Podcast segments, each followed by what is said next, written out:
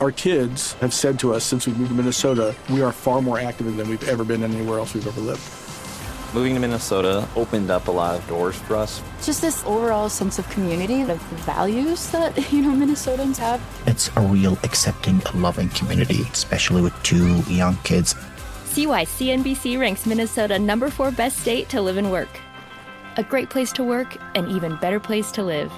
ExploreMinnesota.com slash live. Nobody wants to outlive their money, but it happens, especially for women. That's why Gainbridge offers the Parity Flex annuity, designed for women's unique retirement needs, with flexible withdrawals plus a guaranteed lifetime income benefit that keeps paying you even if your account balance is zero. Gainbridge is helping build a better financial future for women. Retirement income you can't outlive is the ultimate flex. Start saving now at Gainbridge.io. Visit Gainbridge.io slash ParityFlex for current rates, full product disclosures and disclaimers, and other important information. Live Nation presents Concert Week. Now through May 14th, get $25 tickets to over 5,000 shows. That's up to 75% off a summer full of your favorite artists like 21 Savage, Alanis Morissette, Cage the Elephant, Celeste Barber, Dierks Bentley, Feid, Hootie and the Blowfish, Janet Jackson, Kidz Bop Kids, Meghan Trainor, Peso Pluma, Sarah McLachlan. Get tickets to more than 5,000 summer shows for just $25. Until now through May 14th. Visit LiveNation.com slash Concert Week to learn more and plan your summer with Sean Paul, Sum 41, 30 Seconds to Mars, oh, and Two Door Cinema Club.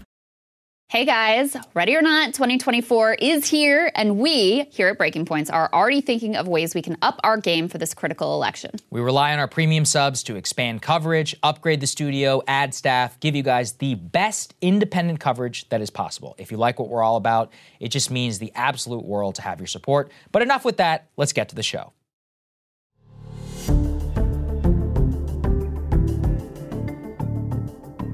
Today is the Iowa caucuses. People will begin voting later on tonight in their bizarre Byzantine, some would say, system. Uh, but to, before we get to that, uh, we should actually go over, as Krystal mentioned, the final Des Moines Register poll. It's considered one of the gold standard polls um, in the state. Let's go ahead and put it up there on the screen so everyone can see. So we've got Donald Trump at 48%, Nikki Haley at 20%, Governor Ron DeSantis at 16%, Vivek Ramaswamy at 8%, Hutchinson a whopping Still hanging one, in there. and Ryan Binkley. I actually don't know who Ryan is, but uh, okay. Businessman, Uh, Ryan, something like that. whatever. There's always one. There's Yeah. a guy uh, who always comes, in, you know, somehow he's there. what we find here is that Trump overwhelmingly winning with 28% margin. The big question, uh, and we will reveal what we think actually about this, is the Trump support soft? Is it overstated? And we were comparing a little bit to results from 2016. I have it in front of me here. In 2016, the Iowa uh, Des Moines Register poll actually had Trump at 28% and Ted Cruz at 23%. The final results actually had Ted Cruz winning the Iowa caucuses with 27.6% and Trump at 24.3. As you can see right there from the 2016 results, Marco Rubio coming in at 23%. So the question, Krystal, is uh, is that going to happen again this time? Is Trump's support going to be understated? I personally think, though, because the dynamics are so different this time around, mm. Ted Cruz, if mm. people remember, had a tremendous operation in Iowa. It also was at a time of much more uncertainty. That was the very first, first vote ever cast in official proceeding for Donald Trump. The Right. juggernaut that he was politically did not yet quite exist. And there was a different evangelical turnout. He hadn't been president yet. His favorability numbers were not necessarily where they are right now. And then the problem also, in my opinion, Krystal, is that Ted Cruz was a far more formidable candidate than both Nikki Haley and Ron DeSantis, kind of in their own way. DeSantis has tried to mimic the 2016 playbook, but Nikki Haley is not running, you know, for the same conservative voters. She's actually winning a decent amount of Democratic voters. Fine if you're running in a general election, but not when you're running in an overall Republican primary. Yeah, and let me explain that Yeah. piece a little bit so people can understand. So, traditionally, Democrats and Republicans Mm-hmm. both have Iowa as their first voting contest, their first caucus on the map. This is sort of like famous political history, et cetera. Because Joe Biden the DNC wanted to make sure to rig the primary on his behalf, and also because Iowa, let's be honest, last time around for the Democrats, utter and complete debacle. Right. So New Hampshire sort of put up a fight about getting bumped back in the lineup. They're still going ahead. They're being penalized by the DNC. We'll talk about that, you know, more as we get to New Hampshire. But Iowa, I think because They had such an embarrassing situation unfold last time, just kind of hung their heads in shame. We're like, all right, fine, we'll go to the back of the mm-hmm. line. So there is no Democratic voting tonight. What that means is that theoretically, Democrats who want to vote in the Republican caucus and try to sow a little bit of chaos or try to register their disapproval of Donald Trump, they can actually register as a Republican at the caucus site itself and go ahead and vote in a Republican primary. Polls show, and I think we have the numbers we can put up in a minute, polls show a significant number of Democrats are actually planning to back Nikki Haley and say mm-hmm. that if she doesn't win, they're going to vote for Joe Biden in the general election. Now, I am a little bit skeptical because I always see these narratives come up when it's election time. It's like, oh, the Republicans are going to cross over and they're going to cause chaos in the Democratic vote, or the Democrats are going to cross over and they're going to cause chaos, et cetera, et cetera. I've never seen it happen in such large numbers that it really makes a significant difference. That's right. Now, independents are another story, and this is why Nikki Haley's doing well in New Hampshire because you have a large group of independents who historically do vote in the New Hampshire primary. And so those independents, if they're looking to, you know, be able to participate in democracy, their only opportunity to do so is in the Republican caucus. So I could see a significant number of independents showing up to caucus with the Republicans tonight. So uh, that's kind of the story of Nikki Haley's support, especially with Chris Christie dropping out. She is really consolidating that quote unquote hard, like anti Trump vote. And based on the numbers, the majority, this won't surprise you. I mean, it's a very like wine track, beer track kind of situation. Her support is overwhelmingly white, college educated, suburban. And so as you're looking at the map tonight and as things are unfolding, those are the places where if she's going to have a big night, they should be coming in really strong for her. And if she's not doing well there, then she's not really going to do well anywhere. That's another good reason. Whenever you're watching the returns, you know, usually these urban centers are the ones who can report more quickly, and they're also the easiest ones for reporters and all that to get to. So in some cases, you can actually see overstated support for the urban-backed candidates, the suburban people, people who would like to support Nikki Haley. For example, let's put this up there on the screen, as Krystal alluded to from NBC News. They asked the question: If Donald Trump is the Republican nominee in the general election, would you vote for him, vote for Joe Biden, vote for RFK Jr., or vote for somebody else. 43% of Nikki Haley supporters say that they would vote for Joe Biden. Far more, near more than almost double of the 23% who say that they would vote for Trump. 8% say that they would vote for Bobby Kennedy. And then 19% say they would either vote for another third party or they are not sure. So it's pretty substantial. The vast, uh, I guess, the plurality of those Nikki Haley voters who will vote tonight in the Des Moines, or at least who are slated to vote tonight in the Iowa caucuses, according to the Des Moines Register poll, are Democrats, and so that pretty significant uh, If you're a Democratic Republican, crossover. you don't want to see those numbers. You don't want to see those numbers in a freaking Republican primary. Again, you know, that's something that you may want to see in a general election, but you got to get to the election first. And I think that's the major problem that they have right now. So, as we mentioned, too, in terms of the overall polling average, this can sometimes be uh, even more significant. Let's go and put this up there, please, on the screen. So, this is what we have for the RCP average, the average of all of the polls going into this over the last five to 10 days 52% for Donald Trump, 18% for Nikki Haley, 15.5% for Ron DeSantis, 6.5 for Vivek Ramaswamy, and 3.5 for Chris Christie. Chris Christie obviously no longer in the race, so you can kind of distribute that, probably the majority of that to Nikki Haley, which kind of does line up, Krystal, with the uh, numbers that we saw um, in the final Des Moines Register poll. But then the ba- the big question hanging over all of this is the same one blanketing Washington today. What about the damn weather? The weather in Iowa is completely insane. We have a local news clip here just to lay out how this is the coldest caucus literally on record with minus 30 or so temperatures expected with wind chill. Let's take a listen. Uh, the high temperature Monday will be just below zero, far colder than the coldest caucus on record. That was 16 degrees in 2004. Now, the wind chill Monday will be, as we mentioned, 20 to 30 degrees below zero. Again, much colder than minus 21 degrees. That was back way back in 1972. So, what does it mean?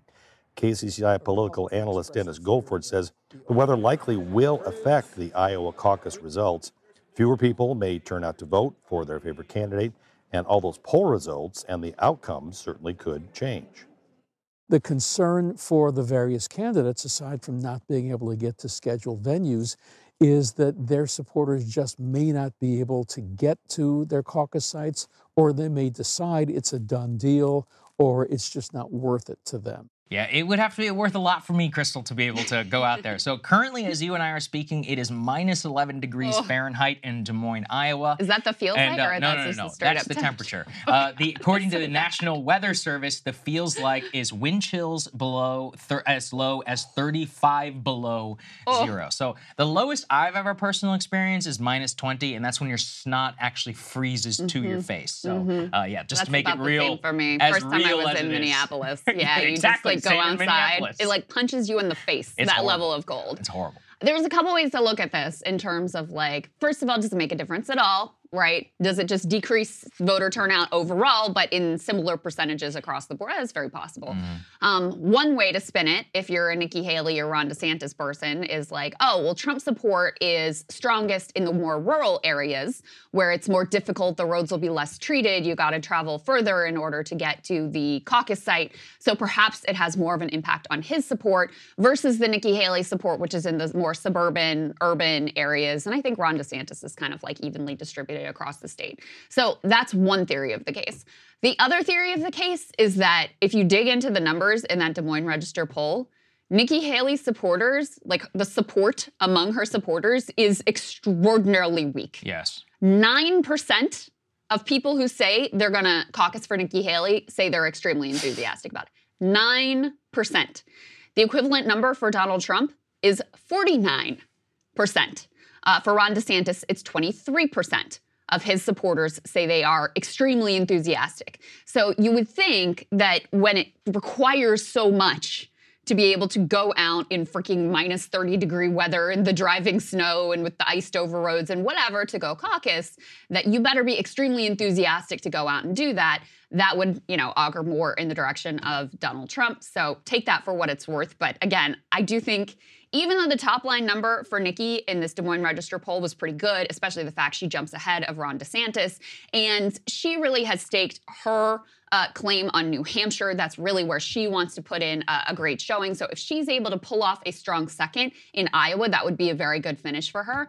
But if you dig into these numbers, Ann Selzer, who does this poll, said it was mm. jaw dropping the lack of enthusiasm for Nikki Haley, evidenced by those polls. And then you add to what we were saying before that much of her support is like Democrats and independents.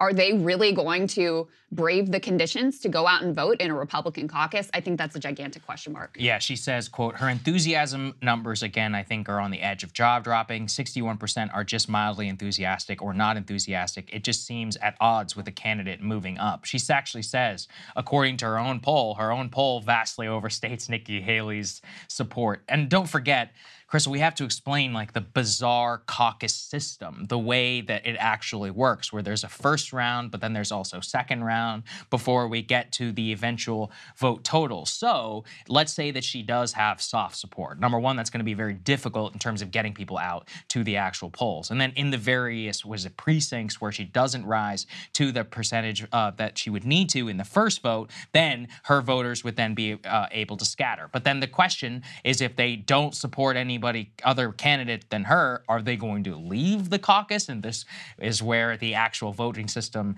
gets just completely awry. We saw this actually previously, part of why it was so difficult in the whole software meltdown or whatever for the DNC. This was part of what broke the actual software is that they weren't able to account for the second count voting in this system. Yeah, it was just total complete meltdown of Mhm. the tech that they were relying on previously. They'd used sort of more just like by hand, Right. more antiquated methods that turned out to be a lot more reliable than they paid some, you know, rising Democratic consultant star to build this crap who happened to be affiliated with Pete Mhm. Buttigieg. But we'll just leave all Whole of that in the past. Right. I just I will never forget though when we were covering that. Yeah. At Rising, we were doing like a live stream. We're Yes. waiting for the results. Anytime the results are the results are sure to start coming in. Yeah, they kept coming in the ear. They're like, "It's coming now." We're like, "Okay, okay." And I was, I remember being Nothing. on Twitter and be like, "I don't think so." And then, it, what we we stretched it as long as we possibly could, and then at a certain point, I think it must have been like 10:30 or so, and we were like, "Okay, like I, I guess we're just gonna go home." I, I don't really know what's happening. And the Pete Yeah. Pete came out and just like declared Yeah. victory based on They're like, nothing, and the okay. media's like, "Okay, you won. Sure, Yeah. let's move on to New Hampshire." It was crazy. Anyway, Yeah. that's why Democrats, you know, that and the fact that I think I also want to make sure to mention. Joe Biden and the DNC have just decided, like, we're not doing democracy. We're going to kill democracy to try to save democracy. A bunch of states have just completely canceled their primaries, even though Joe Biden has challengers. He has Cenk Uygur. Now there's questions constitutionally about him, but you can let the courts resolve whether he is, you know, actually a legit presidential candidate or not. You've got Marianne Williamson, who's been running for quite a long time, and you have a congressman, uh, Dean Phillips, who is running against him as well. And rather than having the confidence to say, okay, we believe in our guy, we think, and the polls demonstrate that he's overwhelmingly the favorite. Let's have a contest and you know let people go out and register their choice. A number of these states have just completely canceled their primaries. And in Iowa, as I said, they were part of the shift in the lineup to try to make sure to bolster Joe Biden because he did poorly in Iowa last time. He did poorly in New Hampshire, very poorly in New Hampshire last time. So they demoted them because they did not align with the DNC's chosen candidate of Joe Biden. And um, Iowa's decided just to go along with that. New Hampshire's putting up more of a fight. Joe Biden will be only a write-in candidate in the state of New Hampshire. But um, you know that's why you have the Republicans going and not the Democrats in terms of Iowa. So when I look at all of this, the weather. Mm-hmm. Nikki Haley seems to be surging at the right time, but then again, I was not a great state for her. And you dig into these polls, and you're like, her people don't really care about whether she wins or not, and they're like mostly Democrats and independents and whatever. I feel like, um, in terms of my prediction, I think Trump is going to more or less hit the percentage point that he is getting in this Des Moines Register poll, right around 50. Mm-hmm. Maybe i I'm going to say a little bit under 50. I'm going to say he doesn't quite hit the 50 percentage point. I think Ron is actually going to be able to come from behind and get the second place win from Nikki and maybe get like 18 to 20 percentage point. And I think Nikki's support in this poll is a bit overstated that you could knock off like five points from the Des Moines Register poll. And that's roughly where Nikki will come in. I think Vivek will be a little bit stronger. I think the Des Moines Register poll had him at eight. I'd put him at like 10. Yes. Because he's done so much, and we'll put the map up on the screen a little bit when we talk about more about him and Trump. He has done so much work on the ground. I just have to, in my head, believe that that counts for something. That, you know, his people, because they met him, because he was there, they feel some sort of commitment to him to actually turn up on a difficult caucus night. So I'd put him more in the 10 percentage points, which is kind of why I'm thinking maybe Trump stays under 50 percentage points because out, out of all of these candidates, Vivek eats into Trump's margins the most because they're running the most similar type of campaign. Yeah, so my numbers are I, I agree with you. I think Trump is roughly going to be where he is. He's going to be around 48, 50%. It's possible that he goes over. It actually, I would say it's more likely just because of the whole second system. I agree completely. I think Nikki Haley's support is vastly overstated, so she's going to come down probably to third percent. Ron will come in at second, but likely where Haley currently is around 20. And uh, I also believe that Vivek Ramaswamy, I think he could go as high as uh, 15% possibly. Really? I think he may. He, it's possible he could even beat Nikki Haley. I, this could be totally wrong, and actually, this is going to be a big test. We're going to talk a lot about this in our Vivek section. Is I still have to believe, as you do, that this stuff matters. Handshaking matters. Going to 94 out of the 99 counties in Iowa matters. Spending millions of dollars, you know, traversing the state. He's got all of these endorsements of these local politicians. Steve King, you know, the former congressman. Also, listen, I mean, he matters in Iowa. Okay, he was a very popular man in Iowa. Not that popular. I mean, he almost lost in like an extraordinarily Republican district. Amongst so. Republicans, he is popular. Didn't he lose in a would say. primary? Uh, Republican so primary? It's complicated. Yeah. Uh, more what I would say is amongst Trump people. I'm not sure I that's who I'd want backing, but amongst anyway. Trump people, I, that's who I would want um, on my side. So he's got enough of these, like he's got these MAGA. Every MAGA influencer in the country is down with Vivek right now in his suburban, traversing the state. You've got people like Candace Owens who've been going around with him. My point only being that I think it's understated to a point. I've also seen some polls as well that have either left him out or they're diminishing his support. So if there is to be an upset, I think it would be him maybe coming in third. And look, maybe this is hopium on, my part. I just want to believe that campaigning still matters. Yeah. Uh, but it's possible it doesn't. It may not at all. I could be totally wrong. For me, my thinking Yeah. on Vivek cuts in two directions, which is why I only give him like a couple point bump Mm. over what the Des Moines Register poll has him at. Which is on the one hand, yeah, I think the in-person stuff matters. On the other hand, I feel like the like internet-fueled candidates typically underperform. I'm thinking about Andrew Yang Yeah, last time true. around, where you had all of this online. He was everywhere, and there's huge support, and you're thinking this has got to count for something in the polls. And he's got Dave Chappelle and other people who are campaigning for him. And then when it comes down to caucus night, he actually underperforms where he was in the polls. And, you know, I feel like that's sort of the case with these candidates who are very online, which I would characterize Vivek as Mhm. being.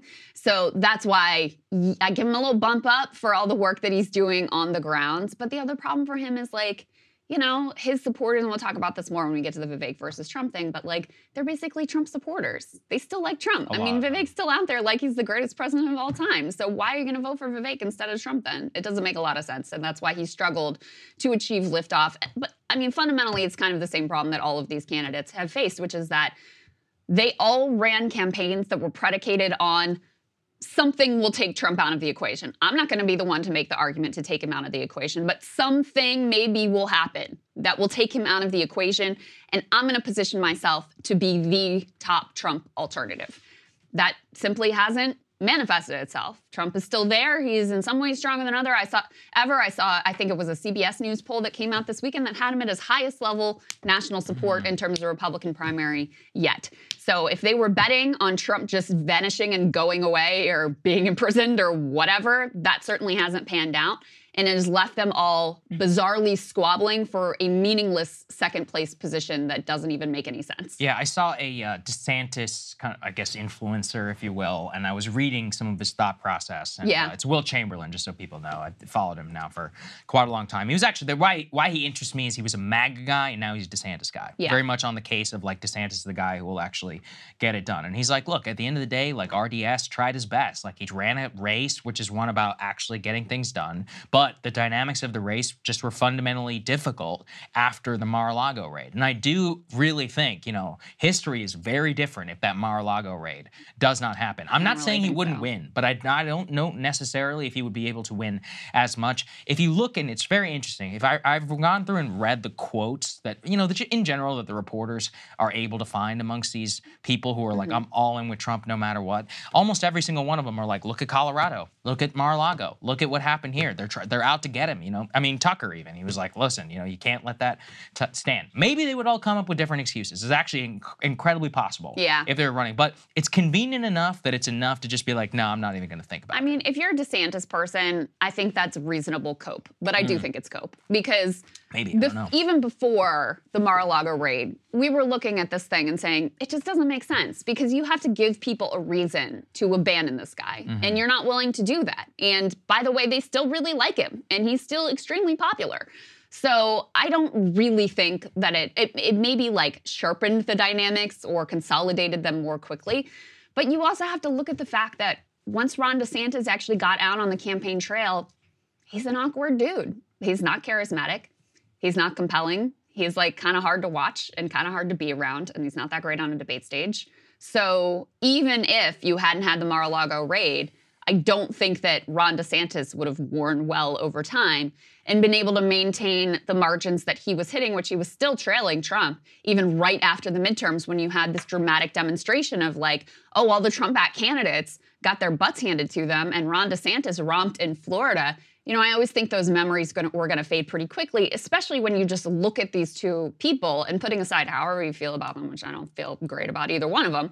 Um, Trump has just so much more of an it factor. He is so much more of a star player. DeSantis is so much more of a like B league player. It's just manifestly obvious when you see the two of them out there on the campaign trail. So even without Mar-a-Lago or Colorado or whatever, I, I think this was going to be Oh. the inevitable result. Look, there.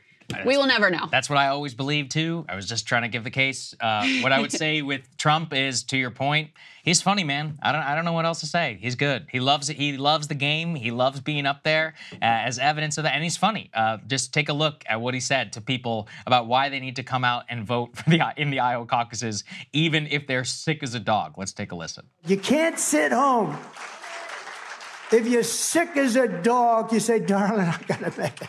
Even if you vote and then pass away, it's worth it. Even if you vote and die, it's still worth, It's worth it. as long as you come out for Trump. Um, incredible. I, there's nobody else who would say it. Ron DeSantis was not going to compete with that Yeah, man. it's just too And there is no alternate timeline in which Yeah. Ron DeSantis wins. That's right. We got our friend James Johnson, uh, who helps conduct our focus groups. He's on the ground actually in Iowa, and he's going to join us now. Let's take a listen.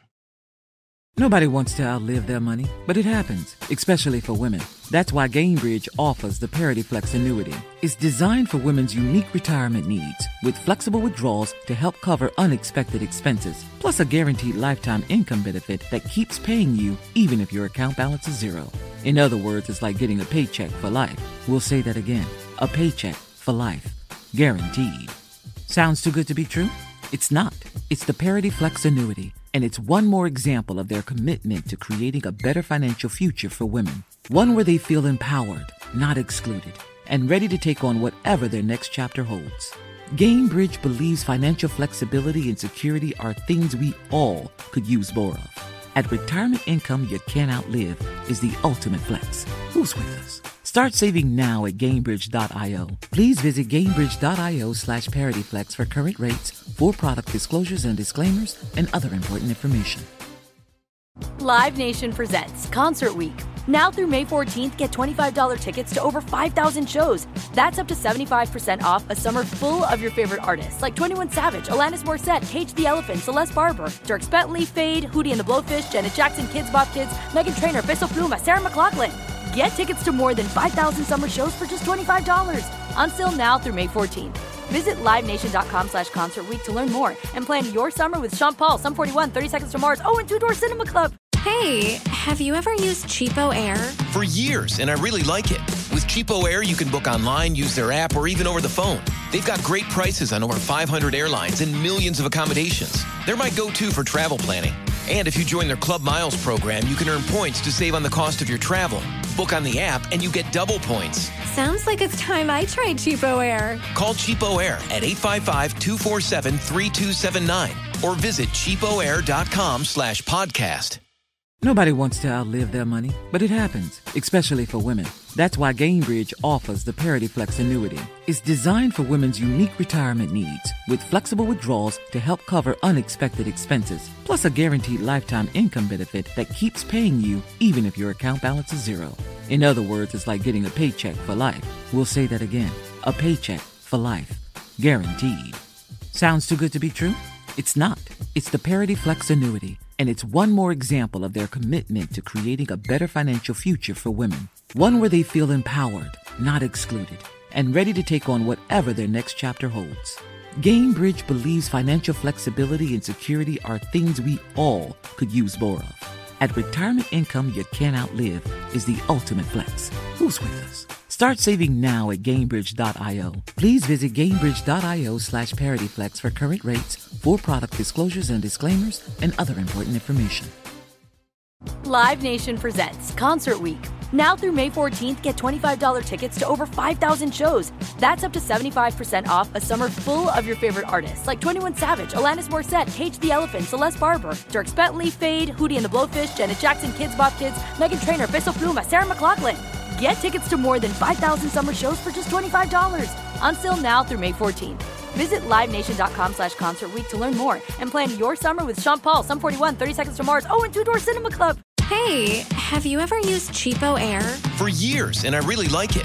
With Cheapo Air, you can book online, use their app, or even over the phone. They've got great prices on over 500 airlines and millions of accommodations. They're my go to for travel planning. And if you join their Club Miles program, you can earn points to save on the cost of your travel. Book on the app, and you get double points. Sounds like it's time I tried Cheapo Air. Call Cheapo Air at 855-247-3279 or visit cheapoair.com slash podcast. Joining us now is our very own James Johnson from JLP Partners. He conducts our focus groups, if you can't recognize him there in his cold weather garb, but he's actually on the ground in Iowa City, Iowa. So, James, welcome to the show. Thank you for uh, taking the time. Thank you for suffering on our behalf. We appreciate it. Thank you. I've got two pairs of trousers on. It's a first, a life first for me. Smart I, man, I wise can't even man. imagine. Yeah. So we're, we're going to keep this as short as possible so that you can get yourself inside. James, you've been conducting interviews with caucus goers. Tell us a little bit about what you're learning, speaking to voters on the ground, who you're hearing from in terms of the type of support for each individual candidate, and what you expect to happen tonight. Yeah, well, the first thing I think to say is that we put out a recruiting call when we try and get our interviews so we can try and make sure that we're getting a fair range of people, people who might represent the, the middle of, of Iowa politics. And I, th- I have to say, the number of Trump supporters we've had in return is really quite significant. Uh, Hmm. And that obviously mirrors what people are seeing in the polls as well. Trump is clearly the favorite uh, going into tonight. Um, and the voters who are backing Trump, it's interesting, they're not factional, they're not sort of, you know, really hardcore Trumpists uh, you know, ready to go out and, uh, and sort of, uh, uh, you know, rally, rally for the former president. They're middle of the ground Republicans who simply see him as the incumbent they see him as strong. They see him as someone who gets things done, uh, and they see him as somebody who's had an effective first term. I was speaking to a chap uh, last week uh, in uh, in Davenport in Iowa, um, and he said uh, that uh, he was worried about the economy, prices going up. He thought Trump would fix that because of his record. He's worried about the southern border. He thought Trump would finish the wall, and he's worried that under Biden we need to quote prepare for war because Russia and North Korea would take advantage of him. He sees Trump as the strong man to counter that. So there's definitely a lot of that groundswell of support for Trump here. But there's also uh, good support for Ron DeSantis as well. Um, he's clearly had a very effective ground campaign in the state. Um, people who are a little bit less sure on Trump but still want that sort of hard conservative politics, uh, fiery conservative politics, uh, uh are, are, going with with Ron DeSantis. Uh, Nikki Haley, a little bit more muted it's interesting. If you look at that Selzer poll that came out uh, uh, just a couple of days ago, uh, the final Iowa poll, um, it showed Nikki Haley in second place. But it also showed that half of her support came from Democrats and independents. And you might be able to see from me now that it's very cold here. Uh, and I'm not convinced that uh, Nikki Haley is going to be able to turn out loads of new registrants to the Republican Party uh, tonight to get her over the line. And how about Vivek Ramaswamy, who Trump has just uh, gone after? He, they've been uh, Vivek had an interesting response, saying basically like, "I'm sort of protecting Trump from himself. They're going to take him out. A vote for me is a vote to protect Trump." Is effectively the case he's making there. But Vivek has spent more time in Iowa, done more events than any other candidate. Do you see any signs that that has moved the needle for him in a way that may not be getting picked up in the polls? I think Vivek Ramaswamy might slightly overperform his polling, but I think it's going to be hard for him to break 10, 15%. Uh, yeah. And the reason why is that for a lot of voters, they're not paying attention to the minutiae. They're not going to all these IRO events. For them, they just look at the news and they see Trump, and then there's DeSantis and Haley who are close, uh, who, who, are behind him. Um, and uh, that's sort of their calculation. Um, I do think Vivek Ramaswamy's clearly ran a, a punchy campaign. If there's one impact of it, it might be an accidental one. Um, his straight talking and plain speaking has shone a bit of a light on Ron DeSantis and Nikki Haley for being a little bit, a little bit more polished, a little bit mm. more manufactured. Um, a chap I was talking to again last week in Iowa, he was saying, I like DeSantis, but he's a bit of a wannabe. He's a little hmm. bit of a politician wannabe. Uh, and they didn't like that uh, too much at all. Hmm, yeah, I could see some of that. So, I mean, and overall, James, uh, could you just tell us about any like unexpected things? You think the weather, obviously, as you can see behind you, you think that's going to play um, a major role. Anything else that our viewers should look out for? I think the big number to watch is Trump support. Um, mm-hmm. If Donald Trump gets below forty percent, uh, then he is going to be in trouble in those later primaries. Uh, people are going to say Trump hasn't got the support he wanted. He's in a dangerous position. He's going into this uh, race with high polling numbers. And Iowa and these primaries are all about expectations and beating expectations. Uh, so he is uh, he's going in with those high expectations. If he gets below 40%, there's going to be a lot of scrutiny on Donald Trump's support. Uh, if he gets over 50%, then I think a lot of people are going to be saying, let's just wrap it up now. Um, and if he gets in between 40 and 50, then we may well see a competitive New Hampshire but ultimately he'll probably succeed in those Super Tuesday states. So that's what I'd say to watch out for. Yes, the race for second place is interesting but it's going to be whether Trump goes below 40 or over 50 that will really make the difference tonight. Last question I've got for you, James, and then we'll let you get back inside where it is hopefully a little bit warmer. Um, one theory that I have seen that I don't particularly buy, but I want to see if you see any signs of this, is that people basically take for granted that Trump's going to win. So, yeah, his supporters are numerous. They are excited about Donald Trump. But when they're looking at like minus 30 degrees and snow piled up, they might think, like, eh, this guy's got in the bag anyway. He doesn't really need me to come out and caucus for him, so I'm just going to stay home and be warm and cozy. Do you see any signs or any possibility of that coming through? Yeah, so definitely Donald Trump supporters are more likely to be first-time caucus goers. You're absolutely right. Oh, interesting. But they're also they're also the more likely to be enthusiastic across the board. So in that Selzer poll, 88% of Trump supporters said they were enthusiastic uh, about turning out for him. That was the highest of all the candidates. Now, when you drill down to very enthusiastic, DeSantis pipped the post. Um, but uh, I still think those overall numbers uh, of enthusiasm for Trump will get his people his people there. If anybody's not going to be turning out, it will be Democrats and independents. You can register to be a Republican on the night tonight, um, regardless of how you voted or how your registration has been in the past. Um, but can I see droves of Democrats and independents coming out and registering Republican only to re register as their existing party a couple of weeks later? uh, on a night like this, on let's face it, not the most exciting primary season uh, of Mhm. the last uh, 20 years or so, I can't see it. And I think that's going to mean uh, that DeSantis and Trump do quite well tonight. Yeah. Well, uh, we that. really appreciate you taking the time, James. Go get inside, drink some tea, uh, as I know you Mhm. guys would like to do, and Oh, uh, get warm for us. And we will talk to you very, very soon, my friend. Yeah, Thank stay you very safe, much. James. Thank you. Great to chat, guys. Absolutely. At the same time, as we've teased so many times so far, Donald Trump finally is a gloves off on Vivek Ramaswamy. Let's go ahead mm-hmm. and put this up there on the screen. Broke over the weekend from Donald Trump's truth. Quote, Vivek started his campaign as a great supporter, the best president in generations. Unfortunately, now all he does is disguise his support in the form of deceitful campaign tricks. Very sly, but a vote for Vivek is a vote for the other side. Don't get duped by this. Vote for Trump. Don't waste your vote. Vivek is not MAGA. The Biden indictments against his political opponent, all capitalized for no reason, will never be allowed in this country. They are already beginning to fall. MAGA. Okay, so making the case there that Vivek is a vote for the other side. So how does Vivek handle this? He basically has kept saying Donald Trump is the best president of my lifetime. I'm I'm running actually to defend Trump because I'm the one that can get it done. He put out a very very long uh, message on Twitter. Let's go ahead and put this up there on the screen. He says, Yes, I saw President Trump's Truth Social post. It's an unfortunate move by his campaign advisors. I don't think everything is never Trump's fault. It's Yeah, always that's campaign advisors. Right. I don't think friendly fire is helpful. Donald Trump was the greatest president of the 21st century. I'm not going to criticize him in response to this latest attack.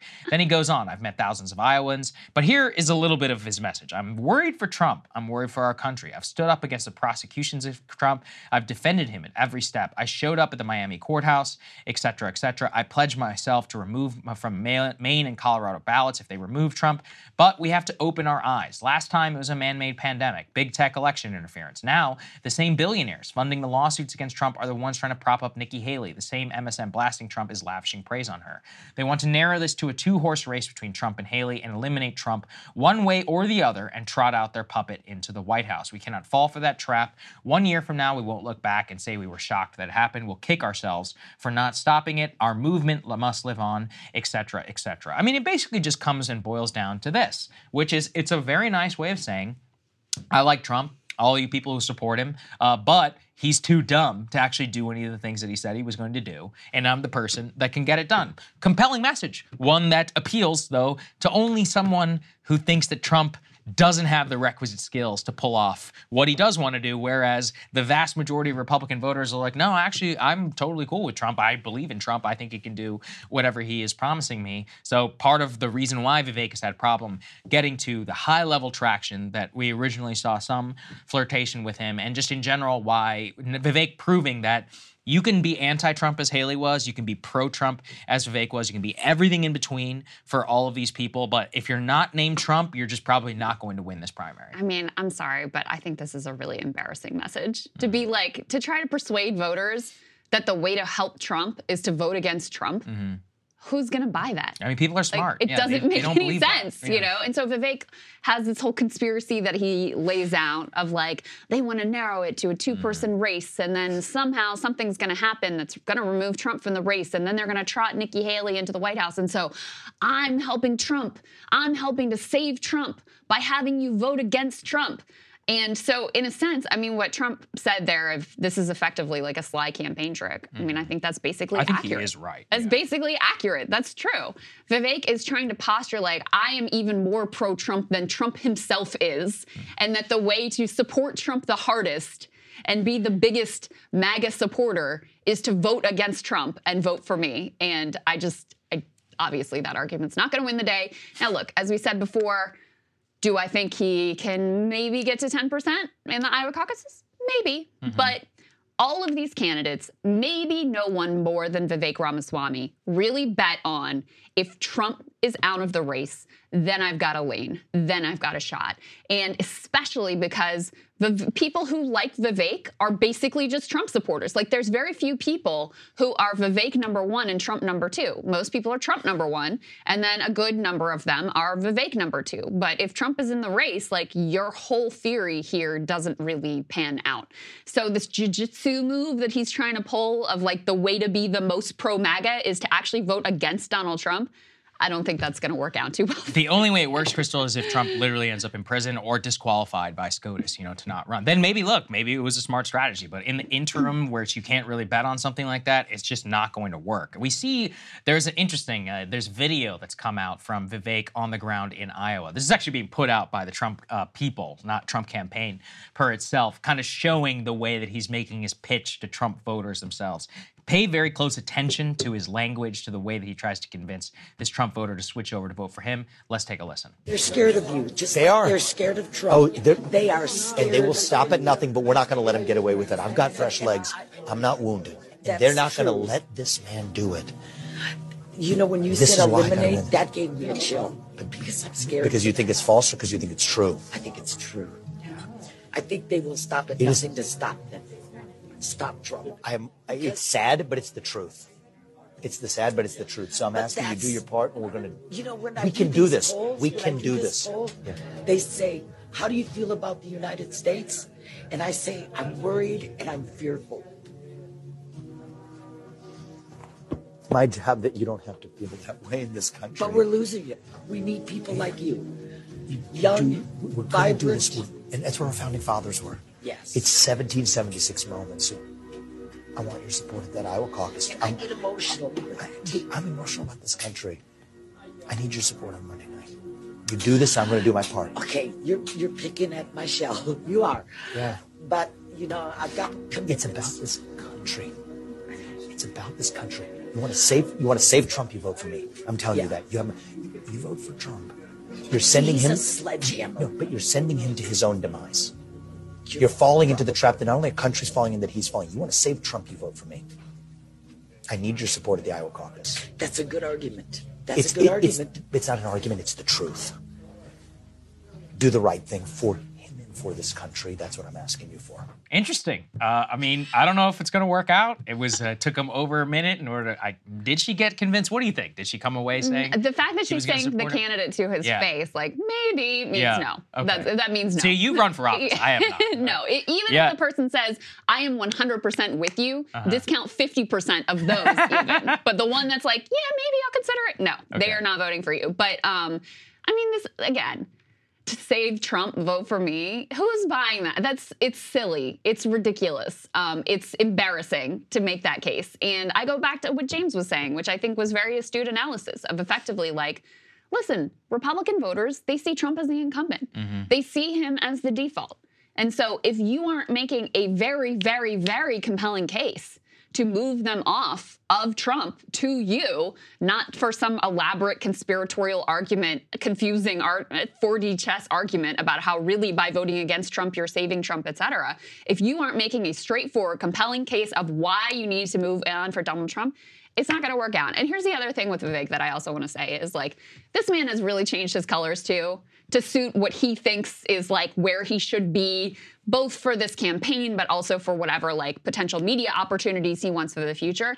You know, right after January 6th, he said that he cried when he mm. watched what happened on January 6th. And then this year he's like tweeting out happy entrapment day. So the way what he said in his book very different from the way he's positioned himself in this campaign, et cetera. You know, his whole book also was about like anti wokeness and ESG. The moment he realized that that wasn't really selling, he shifts messages again. So I also think there is a little bit with voters of a sense of this man is trying to just position himself to what he thinks we want to hear. Yeah, I mean, he's he definitely is all over the place. His defense is that he didn't know about the entrapment on January 6th. I mean, listen, I think there has obviously been a lot of political calculation behind it. What's interesting to me, actually, was the question of why Trump has decided to come out against him now. Because Trump, lo- nothing Trump loves more is than to see somebody who is on television, who is not named Trump, who is defending Trump. So he's held his fire on him. Now, part of the reasoning is let's put this up there on the screen.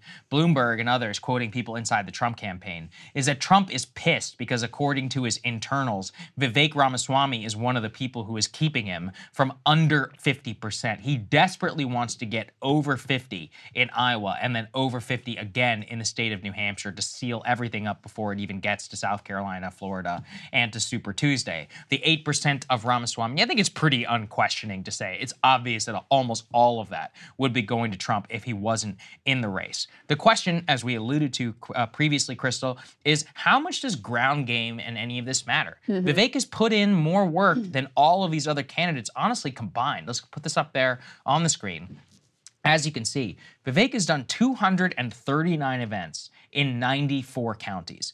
Nikki Haley, by contrast, has done 51 events in 30 counties. Ron DeSantis, 99 events in 57 counties. And Donald Trump has only done 24 events, Krystal, in 19 counties. He didn't even show up until Iowa, till yesterday. He didn't do the traditional week long stretch. He did much more on the ground. Now, obviously, he didn't necessarily have to do that. So if Vivek does overperform, and it's possible also that Trump's internals show a lot of that second choice stuff going on with, with Trump for Vivek Ramaswamy voters, that could be why he ended up attacking him. And I think really wanted to, he wanted to do is undercut Vivek's permission structure of like vote for me to save Trump. He's like Right. Trump is like just to be 100% clear that's not what it is. You should just vote for Trump. Yeah, to be clear, Yeah. this is nonsense, basically, Right. which I think people will be very receptive to hearing because it's kind it's it's an absurd case that he's making. But if you look at this number of events in the state, based on the Selzer poll, it is entirely possible that you end up with an inverse relationship between the number of events that were Mm-hmm. Yeah, that's a good conducted in the state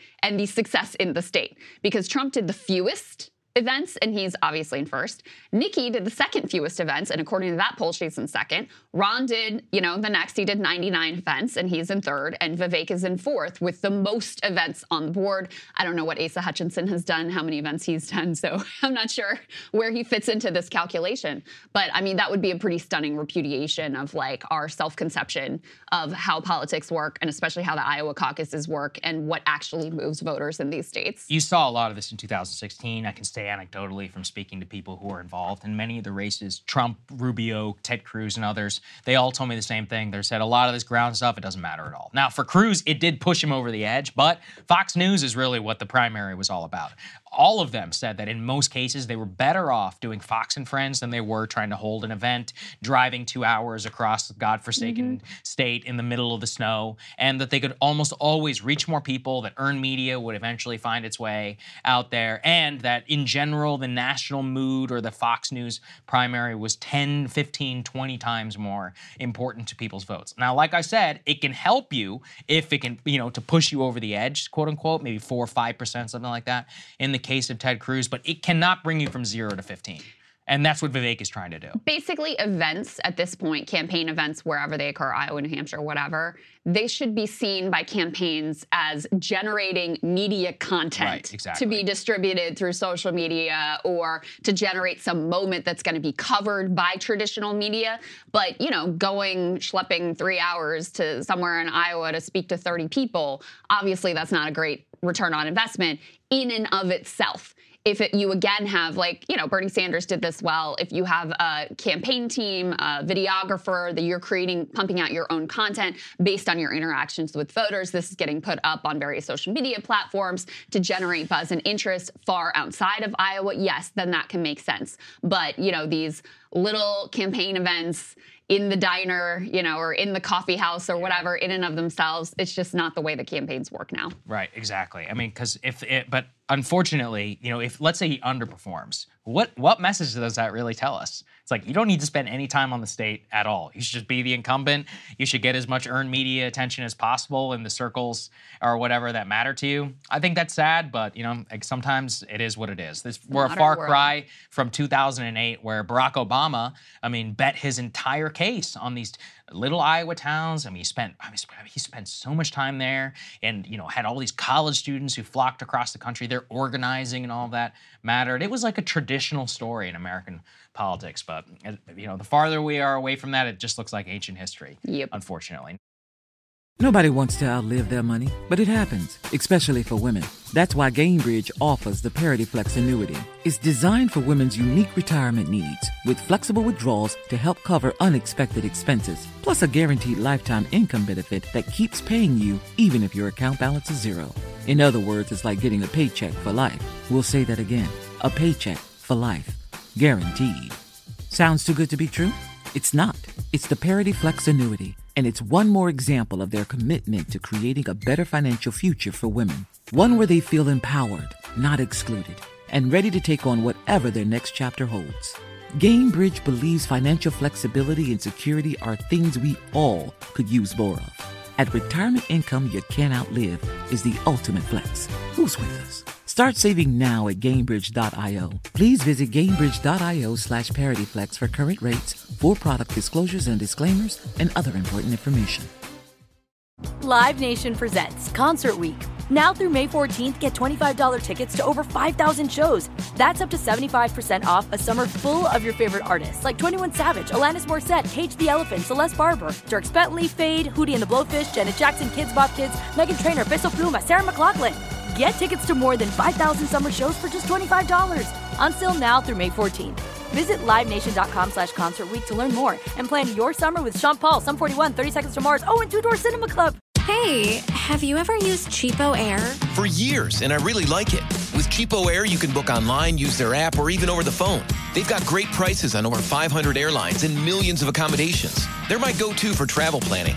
And if you join their Club Miles program, you can earn points to save on the cost of your travel. Book on the app, and you get double points. Sounds like it's time I tried CheapOair. Call CheapOair at 855-247-3279 or visit cheapoair.com slash podcast. Now let's move on to uh, Ron DeSantis. Okay, so things.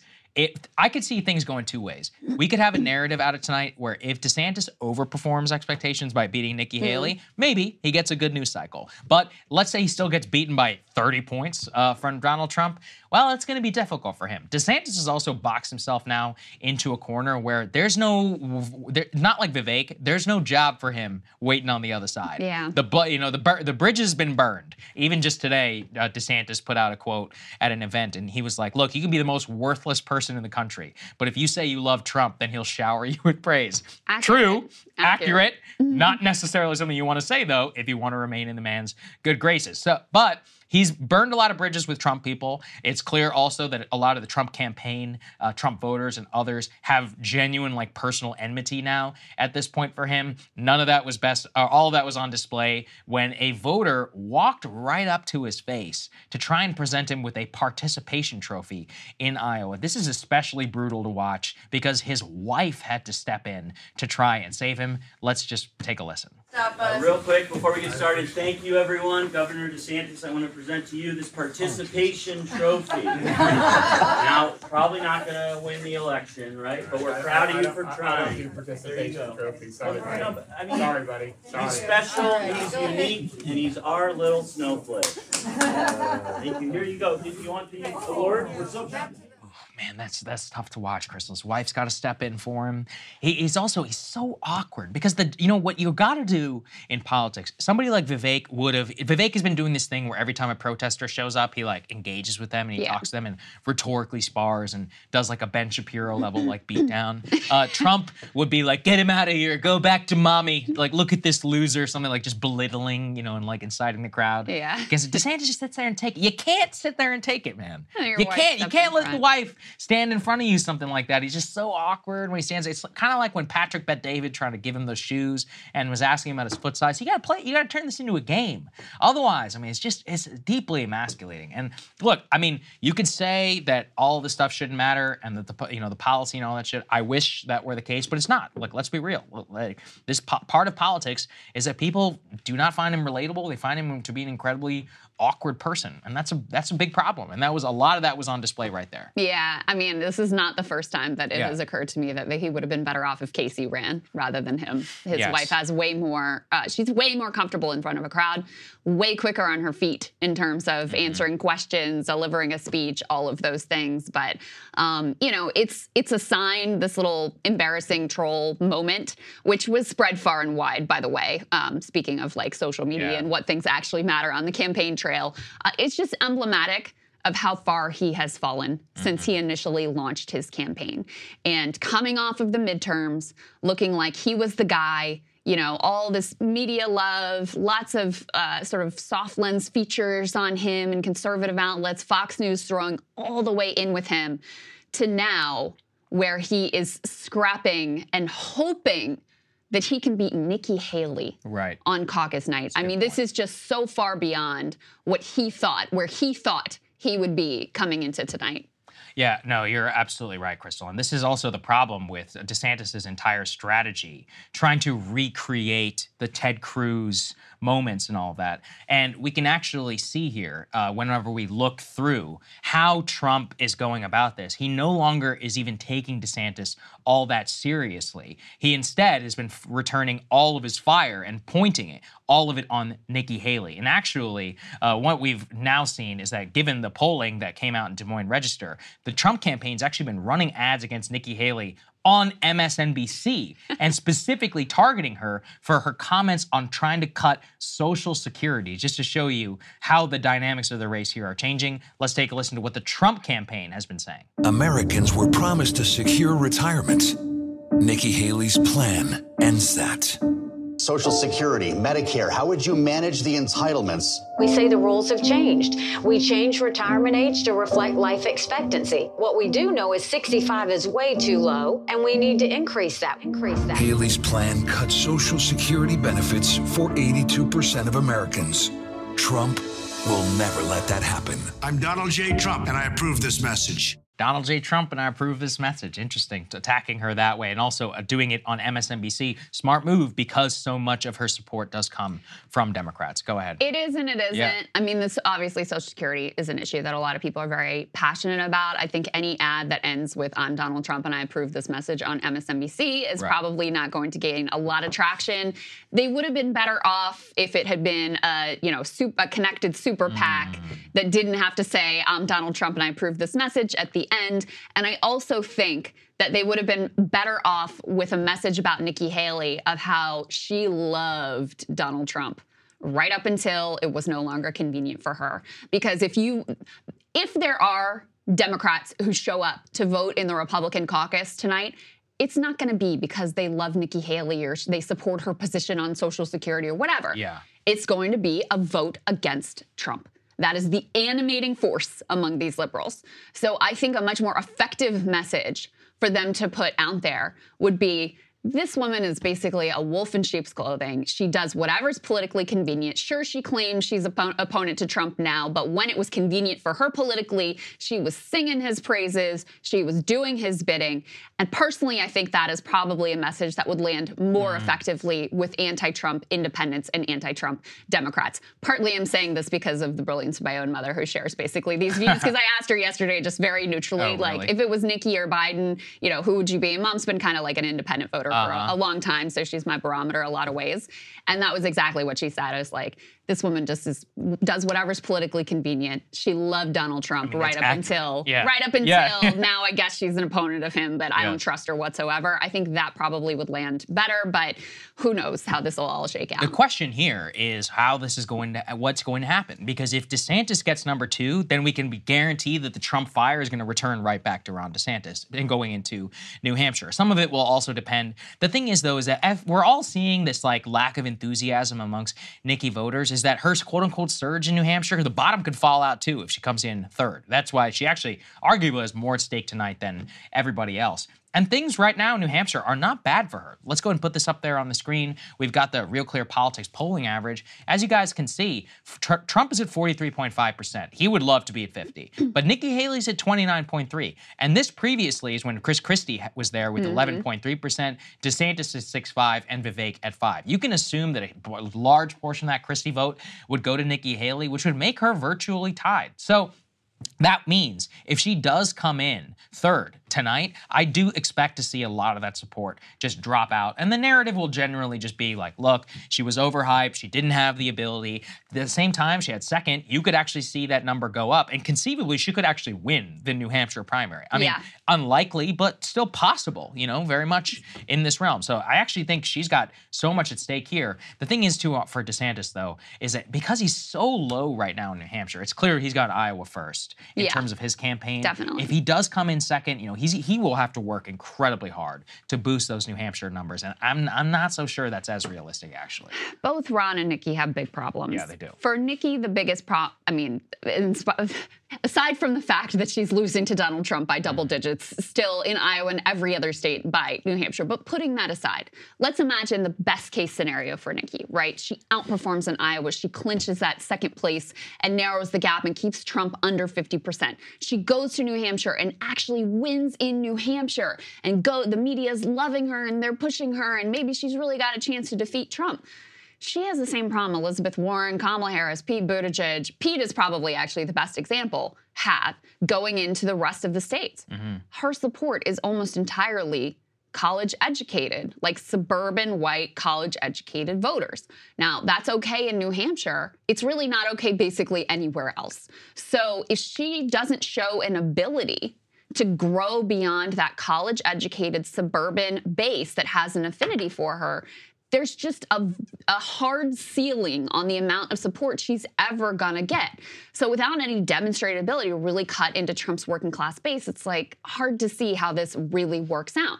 Now, Ron DeSantis, on the other hand, has a similar college educated problem, but not as severe as Nikki Haley. He's demonstrated a little bit more of an ability to appeal to some working class voters. But if Ron doesn't really outperform in Iowa, he's completely dead in the water. I mean, his campaign is really hanging on by its fingernails at this point. So he is in a lot of ways more imminently threatened by the results tonight. I would not be surprised whatsoever if he doesn't pull off second place in the Iowa caucuses, which is massively in doubt at this point, I would not be surprised if he drops out of the race really, really quickly because he has really staked his whole potential political tra- trajectory on the state of Iowa. And if he's getting third to Nikki Haley in Iowa, I don't know how you come back from that. He's got big questions, right? So he could stay in all the way till Florida and he could bank it all on his own home state and hope that he beats Trump. There's not currently a single poll that shows him beating Trump in Florida, just to be right. Uh, the other case, you know, but listen, what if Nikki Haley fails in South Carolina? She has to drop out because if you don't win your home home state in general, you're not supposed to stay in the race. Then it becomes like a two man thing and it becomes stronger. And then there's some fantasy narrative. I can make up a whole lot of things. I've heard a lot of cope, you know, in politics now over these years. That let's put this up there on the screen just to show you kind of where the problems really arise for him from the Wall Street Journal. It demonstrates that his quote big bet on Iowa risks not paying off.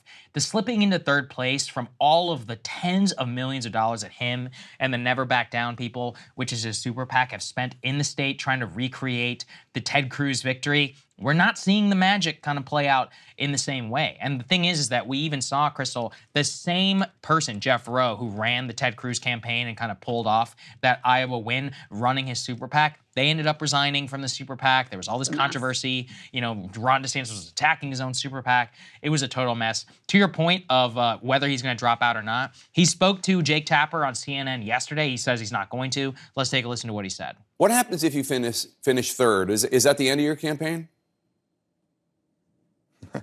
Well, happy 15th anniversary. Thanks Thank for having you. me on. Um, we're going to do well on Monday. Uh, our voters are very motivated. This is, I think it's very hard to poll an Iowa caucus, a period, which the 16 poll was not accurate um, and predicted, but especially one in negative 20 degrees. And so these are folks who are very motivated.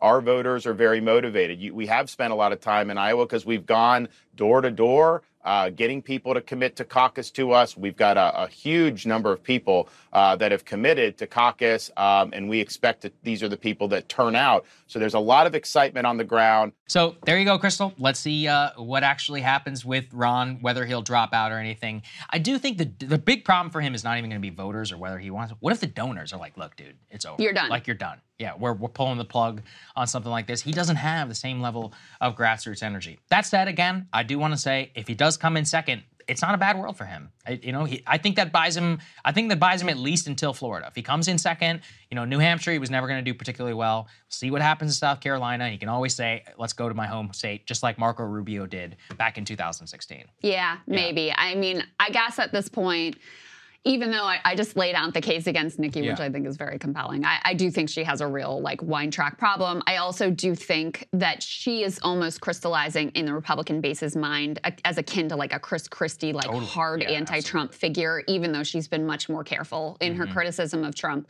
But they still have put her on that side of the divide, which is causing her negatives to really spike, et cetera. But I like to play devil's advocate here. I like to lay out the case. Is it theoretically possible that we could end up with Nikki Haley beating Donald Trump for the Republican nomination, here is how it would have to go. She outperforms tonight in Iowa. She gets second place. She narrows the gap. Trump stays under 50%. She goes into New Hampshire with the head of steam and she comes from behind and she actually beats him in New Hampshire. And guess what state is up next? Her home state of South Carolina, where, yes, the polls have her down significantly to mm-hmm. Donald Trump right now. But if there was any state where you could see her coming from behind and being able to make some inroads, even with Trump's working class base, you would think it would be her home state of South Carolina. You know the media liberal media, Fox News, whatever. They're going to be going crazy for her if she's able to pull off this series of upset wins. And then who knows? Anything could happen at that point. That would be the case that the best possible case I could make for her. But I do think that there are, you have to ignore a lot of realities to imagine that that is going to be how things actually play out.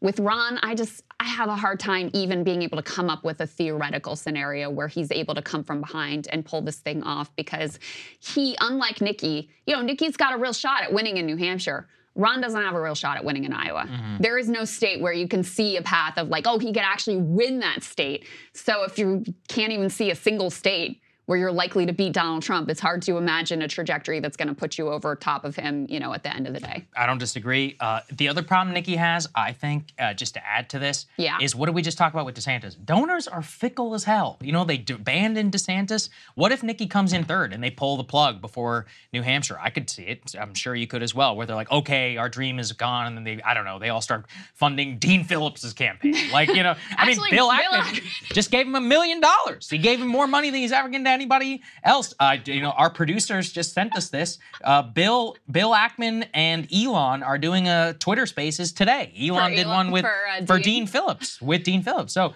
I mean, maybe Dean becomes like the guy of the day. It's I, I don't know. I mean, crazier things have happened. But that's the problem is if you're if you're playing the billionaire race like Nikki and like Dean and like a lot of these other. I don't want to be as mean to Dean. I, I actually have a soft spot for Dean just because I have a soft spot for democracy and challenging Biden. Same, Um, I, yeah. I, I have a soft spot for you know anybody who's like trying to play in this race, but I do know that when you're relying on them, that's a problem, and that's where I could see for Nikki Haley, they could rug pull her instantly if she doesn't do nearly as well, and then you know the bottom could fall out like that. It's not that long, really. It's only two weeks till the New Hampshire primary. Yeah, this this Yeah. thing could be over very, very It could be tonight. very yeah. quickly. Um, Right. Last thing I'll say, just as a reminder, Saagar and I are going to be Yeah. watching the results tonight. Once we have some sense of where the race is going, we'll go ahead and give you an update and our analysis of what is unfolding. So stay tuned to that. And we'll have Ryan and Emily in studio. We'll do a full panel breakdown um, tomorrow in the show. So lots to look forward to there.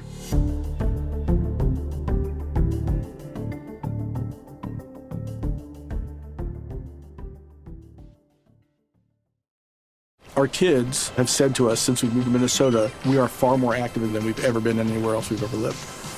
Moving to Minnesota opened up a lot of doors for us. Just this overall sense of community, of values that, you know, Minnesotans have. It's a real accepting, loving community, especially with two young kids. See why CNBC ranks Minnesota number four best state to live and work. A great place to work, an even better place to live. ExploreMinnesota.com slash live. Nobody wants to outlive their money, but it happens, especially for women. That's why Gainbridge offers the Parity Flex annuity, designed for women's unique retirement needs, with flexible withdrawals plus a guaranteed lifetime income benefit that keeps paying you even if your account balance is zero. Gainbridge is helping build a better financial future for women. Retirement income you can't outlive is the ultimate flex. Start saving now at Gainbridge.io. Visit Gainbridge.io slash ParityFlex for current rates, full product disclosures and disclaimers, and other important information. So, should we go electric? I think we should go electrified with Toyota. Electrified? Electrified means options. Yes, we could go all electric with a Toyota BZ4X, but then there are hybrids like Grand Highlander, or we could do something in between like a RAV4 plug-in hybrid. So, Toyota is electrified diversified? Yup, and with more options for reducing carbon emissions, the closer we all get to Toyota's beyond zero vision for the future. Exactly how much coffee have you had this morning? Oh, oh. Learn more about our Beyond Zero vision for the future at toyota.com slash beyond zero.